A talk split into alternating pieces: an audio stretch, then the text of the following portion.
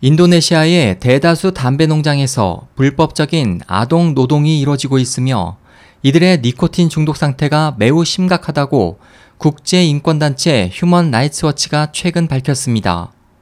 지난달 25일 현지 언론은 휴먼 라이츠 워치의 발표를 인용해 인도네시아 내 50만 곳의 담배 농장 가운데 상당수에서 아동 노동이 이루어지고 있으며 132명의 아동을 포함한 227명의 담배 농장 인부들을 조사한 결과 이들의 니코틴 중독 상태가 심각하다면서 담배 농장에서의 아동 노동을 즉각 금지해야 한다고 보도했습니다.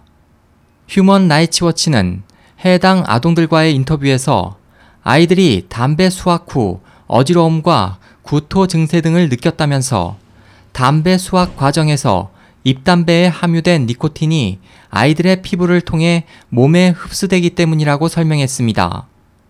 이같이 담배 농장에서 아동 노동을 사용하는 것에 대해 그동안 각 인권단체들은 18세 미만 아동의 담배 농장 취업을 금지해야 한다고 주장해왔지만 대부분 영세 담배 농가들이 가족 중심으로 운영되기 때문에 현실적으로는 인도네시아 법률이 규정한 15세 미만 아동 고용금지 조항이 제대로 지켜지지 않고 있습니다.